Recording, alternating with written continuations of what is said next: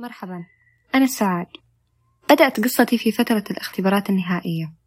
الكتب ما تنزل من أيدي وطول اليوم مرهقة. إنجازي قل وكنت مهما أحاول أذاكر وأفهم إلا أنه المعلومة كانت ما تثبت. فكنت أمر بضغط نفسي شديد. وكان عندي صديقة في فترة ما كانت تعاني مثلي وأكثر يمكن لكنها بعد فترة تغيرت حالتها بشكل ملحوظ. كنت دائما أحسها نشيطة ونفسيتها حلوة ف راودني الفضول ورحت سألتها ويا ليتني ما سألتها. قلت لها إيش الشيء اللي قاعدة تسويه أو النظام اللي قاعدة تتبعيه اللي مخليكي تتغيري بالشكل هذا؟ أنا حاولت بكل الطرق. نظمت نومي وأكلي حاولت أغير من نفسيتي لكني لازلت بنفس الدوامة مو قادرة أطلع منها. علميني إيش سويتي؟ قالت لي شوفي أنا بقول لك بس لا تعلمي أحد على سرنا لا يصيروا أحسن مننا. أبعطيكي نوع حبوب زي البنادول لا تكثر منها وما حتضرك وفي حال ما أعجبتك لا تكملي عليها. وصدقيني من أول مرة تاخذيها راح تحسي في الفرق. سمعت كلامها وجربت. صرت مصحصحة ونشاطي مو طبيعي. نفسيتي حلوة وأحس إني في عالم ثاني.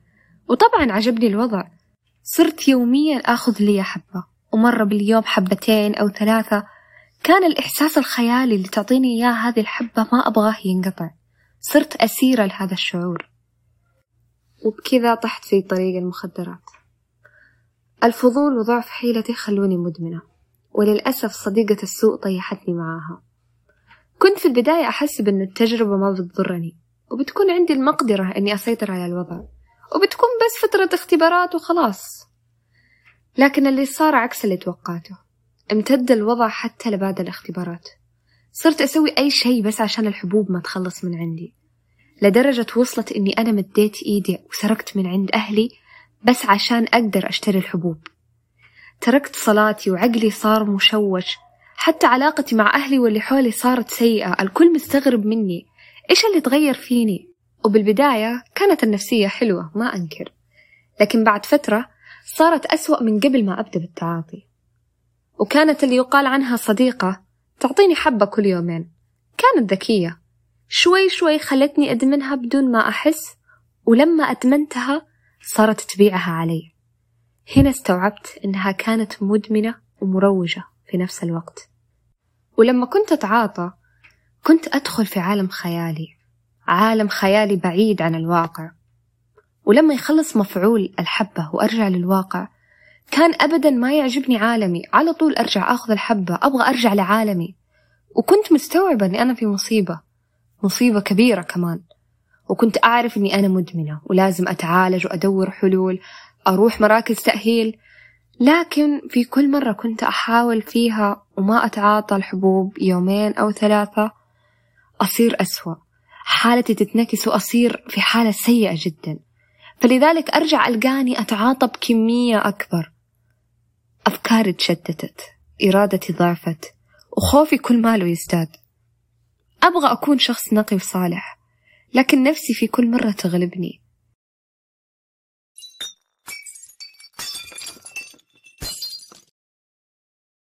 وأنا مريم يتيمة الأب عايشة مع أخواني وأمي كبيرة السن. كنت أتوقع في يوم من الأيام إني ببلغ على أخواني. أخواني اللي هم سندي الحياة. كيف أصلا جتني الجرأة والقوة إني أشتكي عليهم. في بداية الوضع كانت مع أخوي الكبير سعد.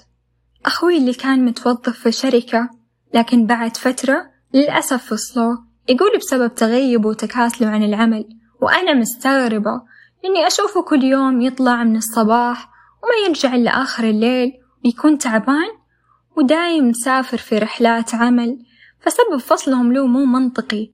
لكني لاحظت هذه الفترة تعامله معانا اختلف وتغير علينا كثير الأشهر الماضية. مزاجه صار متقلب ويعصب على أتفه الأمور وفجأة يصرخ علي وعلى أمي وصوته يعلى وما كان يشبه أبدا سعد اللي نعرفه. وبعدها أخوي الثاني عامر. بدأ يشتغل في وظيفة بدوام ليلي.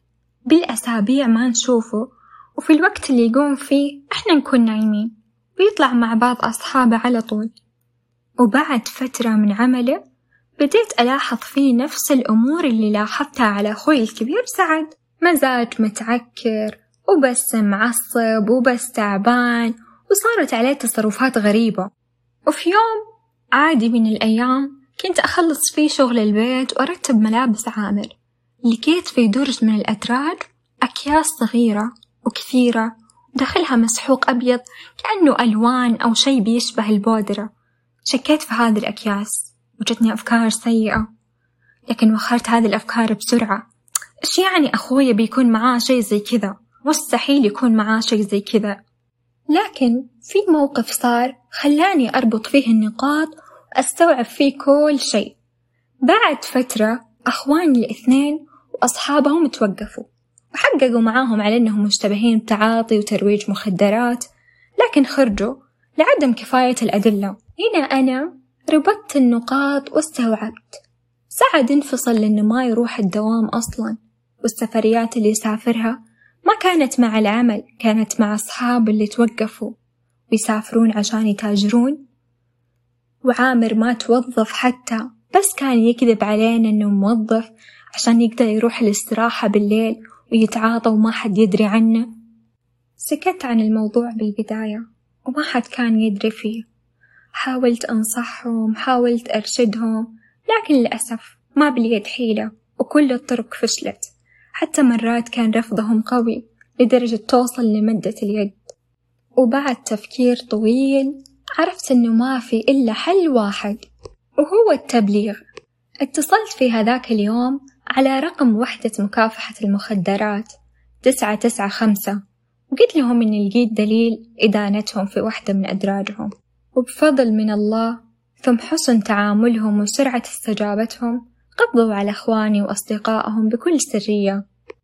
إلى اليوم أنا أحمد الله إني اتخذت هذا القرار لأني لو ما بلغت كان أخواني ضاعوا أكثر وتضررنا أنا وأمي أكثر وأكثر.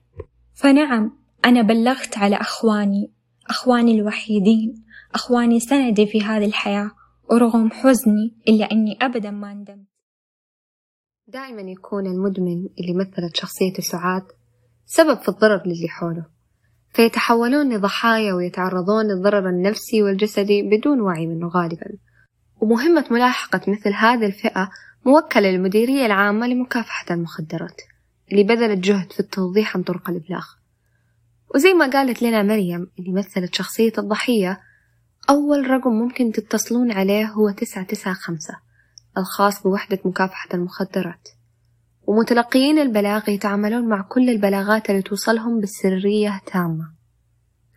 وللمدمن دائما في طريق للرجوع عن الخطأ. ومهما رجعت وحاولت ورجعت وأخطأت. هذا شيء طبيعي لأنه العقل البشري ما يقبل التغيير بسهولة فبتلاقي أفكار الخوف والضعف هي أول أفكار تيجي في بالك لما تفكر بالتغيير. بس هذا مو عذر أنك توقف. حاول جاهد نفسك وعقلك حتى ترجع للطريق الصحيح وادعي ربي إنه يسهل لك هذا الدرب ويرشدك. وترى باب التوبة مفتوح وربي غفور رحيم بكل وقت ويشوف كل محاولاتك. وكمان فكر بكل ذرة تدخل جسدك.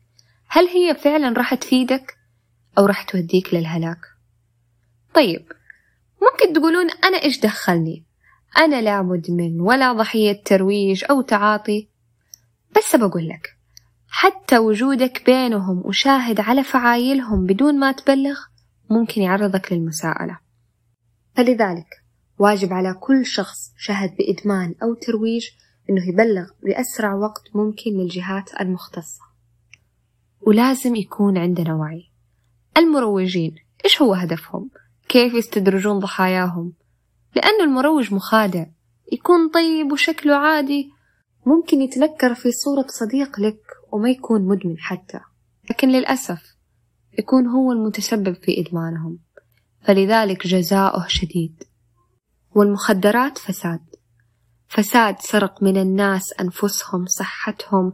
صاروا في أمراض نفسية وجسدية وصاروا متعلقين في سعادة زائفة. تقعد لحظات وتروح. لذلك لازم الإنسان ينتبه على حاله. لأنه لو لا قدر الله وسقط في المخدرات المجتمع كله راح يسقط معه. أعزائنا المستمعين وصلنا إلى نهاية الحلقة. أرجو من الله أن نكون قدمنا ما يفيد ويمتع. والشكر موصول لكاتبات بودكاست حث قانوني. والشكر لكم مستمعين الرائعين قد كان معكم ملاذ الصعيدي وريم الجهني. نلقاكم في حلقة أخرى على خير بإذن الله.